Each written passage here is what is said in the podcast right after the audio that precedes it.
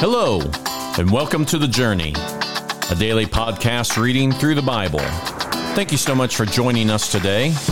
As you listen, we're going to be using the New Living Translation of God's Word. Let's start today's reading. We are starting today's reading with 2 Kings chapters 12 and 13. Joash began to rule over Judah in the seventh year of King Jehu's reign in Israel. He reigned in Jerusalem forty years. His mother was Zibiah from Beersheba. All his life, Joash did what was pleasing in the Lord's sight because Jehoiada the priest instructed him. Yet, even so, he did not destroy the pagan shrines and the people still offered sacrifices and burned incense there. One day, King Joash said to the priests, Collect all the money brought as a sacred offering to the Lord's temple, whether it is a regular assessment, a payment of vows, or a voluntary gift. Let the priests take some of that money to pay for whatever repairs are needed at the temple. But by the 23rd year of Joash's reign, the priests still had not repaired the temple. So King Joash called for Jehoiada and the other priests and asked them, Why haven't you repaired the temple?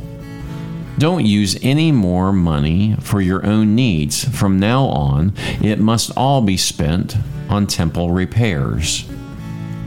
So the priests agreed not to accept any more money from the people, and they also agreed to let others take responsibility for repairing the temple. Then Jehoiada the priest bored a hole in the lid of a large chest and set it on the right hand of the altar at the entrance of the temple of the Lord. The priest guarding the entrance put all the people's contributions into the chest. Whenever the chest became full, the court secretary and the high priest counted the money that had been brought to the Lord's temple and put it into bags. Then they gave the money to the construction supervisors who used it to pay the people working at the Lord's temple the carpenters, the builders, the masons, and the stone cutters. They also used the money to buy timber and the finished stone needed for repairing the Lord's temple. And they paid any other expenses related to the temple's restoration. The money brought to the temple was not used for making silver bowls, lamp snuffers, basins, trumpets, or other articles of gold or silver for the temple of the Lord. It was paid to the workmen who used it for the who used it for the temple repairs. No accounting of this money was required from the construction supervisors because they were honest and trustworthy men.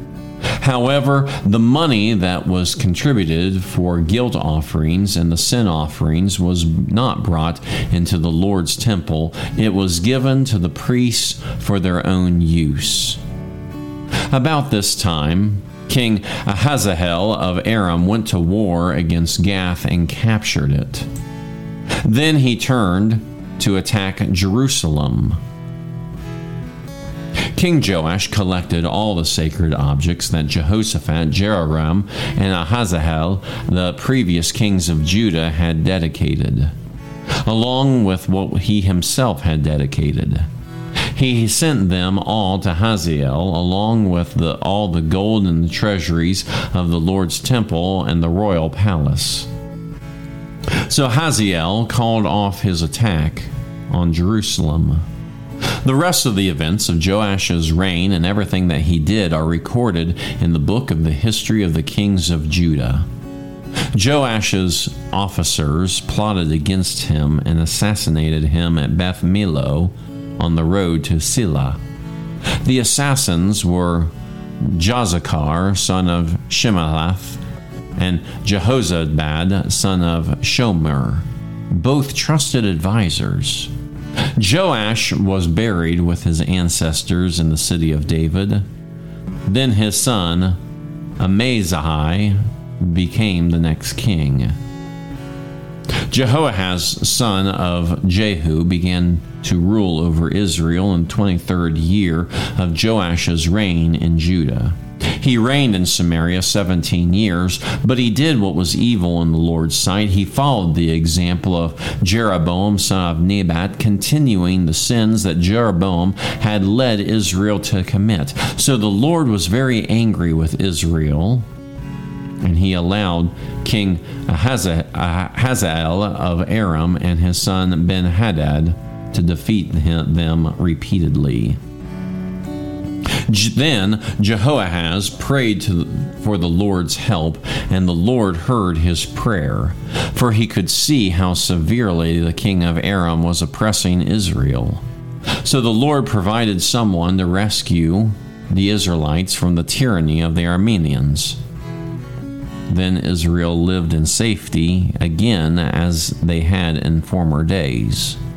But they continued to sin, following the evil example of Jeroboam. They also allowed the Asherah pole in Samaria to remain standing. Finally, Jehoahaz's army was reduced to 50 charioteers and 10 chariots and 10,000 foot soldiers. The king of Aram had killed the others, trampling them like dust under his feet. The rest of the events of Jehoahaz's reign, everything that he did, and the extent of his power are recorded in the book of the history of the kings of Israel. When Jehoahaz died, he was buried in Samaria. Then his son, Jehoash, became the next king. Jehoash son of Jehoahaz, began to rule over Israel in the 37th year of King Joash's reign in Judah. He reigned in Samaria 16 years, but he did what was evil in the Lord's sight. He refused to turn from the sins that Jeroboam, son of Nebat, had led Israel to commit. The rest of the events of Joash's reign and everything that he did including the extent of his power, and his war with King Amaziah of Judah, are recorded in the book of the history of the kings of Israel. When Jeho- died, he was buried in Samaria with the kings of Israel. Then his son, Jeroboam II, became the next king. When Elisha was in his last illness. Jing, King Jehoash of Israel visited him and wept over him. My father, my father, I see the chariots and the charioteers of Israel, he cried. Elisha told him, Get a bow and some arrows, and the king did as he was told. Elisha told him, Put your hand on the bow. And Elisha laid his own hands on the king's hands. Then he commanded, Open the eastern window, and he opened it. Then he said, Shoot. So he shot an arrow. Israel proclaimed, This is the Lord's arrow, an arrow of victory over Aram. For you will completely conquer the Arameans at Aphek. Then he said, Now pick up the other arrows and strike them against the ground. So the king picked them up and struck the ground three times. But the man of God was angry with him. You should have struck the ground five or six times, he exclaimed. Then you would have beaten Aram until it was entirely destroyed. Now you will be victorious only three times. Then Elisha died and was buried. Groups of Moabite raiders used to invade the land each, each spring. Once, when some Israelites were burying a man, they spied a band of these raiders. So they hastily threw the corpse into the tomb of Elisha and fled. But as soon as the body touched Elisha's bones, the dead man revived and jumped to his feet. King Hazael of Aram had oppressed Israel during the entire reign of King Jehoahaz. But the Lord was gracious and merciful to the people of Israel, and they were not totally destroyed. He pitied them because of his covenant with Abraham, Isaac, and Jacob, and to this day he still has not completely destroyed them or banished them from his presence. King Hazael of Aram died, and his son Ben Hadad became the next king. Then Jehoash, son of Jehoahaz, recaptured from Ben Hadad, son of Hazael, the towns that had been taken from Joash's father, Jehoahaz. Jehoash defeated Ben Hadad on three occasions, and he recovered the Israelite towns. Also, reading the parallel passage found in 2 Chronicles chapter 24. Joash was seven years old when he became king, and he reigned in Jerusalem forty years. His mother was Zibiah from Beersheba. Joash did what was pleasing in the Lord's sight throughout the lifetime of Jehoiada the priest. Jehoiada chose two wives for Joash, and he had sons and daughters. At one point, Joash decided to repair and restore the temple of the Lord. He summoned the priests and the Levites and gave them these instructions Go to all the towns of Judah and collect the required annual offerings so that we can repair the temple of your God. Do not delay. But the Levites did not act immediately. So the king called for Jehoiada the high priest and asked him, Why haven't you demanded that the Levites go out and collect the temple taxes from the towns of Judah and from Jerusalem? Moses, the servant of the Lord, levied this tax on the community of Israel in order to maintain the tabernacle of the covenant. Over the years, the followers of the wicked Ahithophel had broken into the temple of God and they had used all the dedicated things from the temple of the Lord to worship the images of Baal. So now the king ordered a chest to be made and set outside the gate leading to the temple of the Lord. Then a proclamation was sent throughout Judah and Jerusalem, telling the people to bring the Lord the tax that Moses, the servant of God, had required of the Israelites in the wilderness. This pleased all the leaders and the, and the people, and they gladly brought their money and filled the chest with it. Whenever the chest became full, the Levites would carry it to the king's officials. Then the court secretary and an officer of the high priest would come and empty the chest and take it back to the temple again. This went on day after day, and a large amount of money was collected. The king and Jehoiada gave the money to the construction supervisors who hired masons and carpenters to restore the temple of the Lord. They also hired metal workers who made articles of bronze and iron for the Lord's temple. The men in charge of the renovation worked hard and made steady progress. They restored the temple of God according to its original design and strengthened it. When all the repairs were finished, they brought the remaining money to the king and Jehoiada. It was used to make various articles for the temple of the Lord. Articles for worship services and burnt offerings, including ladles and other articles made of gold and silver. And the burnt offerings were sacrificed continually in the temple of the Lord during the lifetime of Jehoiada the priest. Jehoiada lived to a very old age, finally dying at 130. He was buried among the kings of the in the city of David because he had done so much good in Israel for God and his temple. But after Jehoiada's death, the leaders of Judah came and bowed before King Joash and persuaded him to listen to their advice. They decided to abandon the temple of the Lord, the God of their ancestors, and they worshiped Asherah poles and idols instead. Because of this sin, divine anger fell on Judah and Jerusalem. Yet the Lord sent prophets to bring them back to him. The prophets warned them, but still the people would not listen. Then the Spirit of God came upon Zechariah, son of Jehoiada the priest He stood before the people and said, This is what God says. Why do you disobey the Lord's commands and keep yourselves from prospering? You have abandoned the Lord, and now he has abandoned you. Then the leaders plotted to kill Zechariah, and King Joash ordered that they stone him to death in the courtyard of the Lord's temple. That is that was how King Joash repaid Jehoiada for his loyalty by killing his son.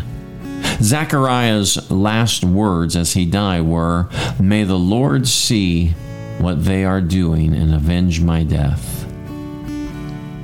In the spring of that year, the Aramean army marched against Joash. They invaded Judah and Jerusalem and killed all the leaders of the nation. Then they sent all the plunder back to their king in Damascus. Although the Arameans attacked with only a small army, the Lord helped them conquer the much larger army of Judah. The people of Judah had abandoned the Lord, the God of their ancestors, so judgment was carried out against Joash. The Arameans withdrew, leaving Joash severely wounded. But his own officials plotted to kill him for murdering the son of Jehoiada the priest. They assassinated him while he lay in bed. Then he was buried in the city of David, but not in the royal cemetery. The assassins were Jozacar, the son of an Ammonite woman named Shimeath, and Jehozabad, the son of a Moabite woman named Shomer. The accounts of the sons of Joash, the prophecies about him, and the record of his restoration of the temple of God are written in the commentary on the book of the Kings. His son, Amaziah, became the next king. Today's reading, we see that the king decides it's time and needed to restore the temple, to, to do restoration. And in this, there are those that were hired for doing the, the construction work. And it's interesting in our text today that it's recorded to say this No accounting of the money was required from the construction supervisors because they were honest and trustworthy men. Wouldn't it be great if that could be said of all of us? That because of our trustworthiness, because we are known to be honest, that no need to keep accounting. We're just trusted. That's not to say that there isn't a time and a place to do things like accounting but hopefully, our reputation is such that it really isn't required. That people just know because of our service to the Lord, because we love the Lord, because God commands us to do things the right way. The people just know that's the way of our life. This is a simple one passage, one verse in our text. But just imagine just imagine for just this one moment what life would look like if all of us could have that same reputation. Just imagine what could be done to restore community and to restore our relationship with one another.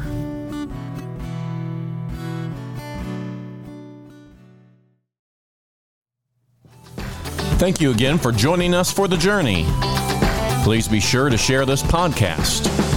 Today's reading was from the New Living Translation of the Holy Bible and used with permission. Have a blessed day, and we hope that you'll join us again tomorrow.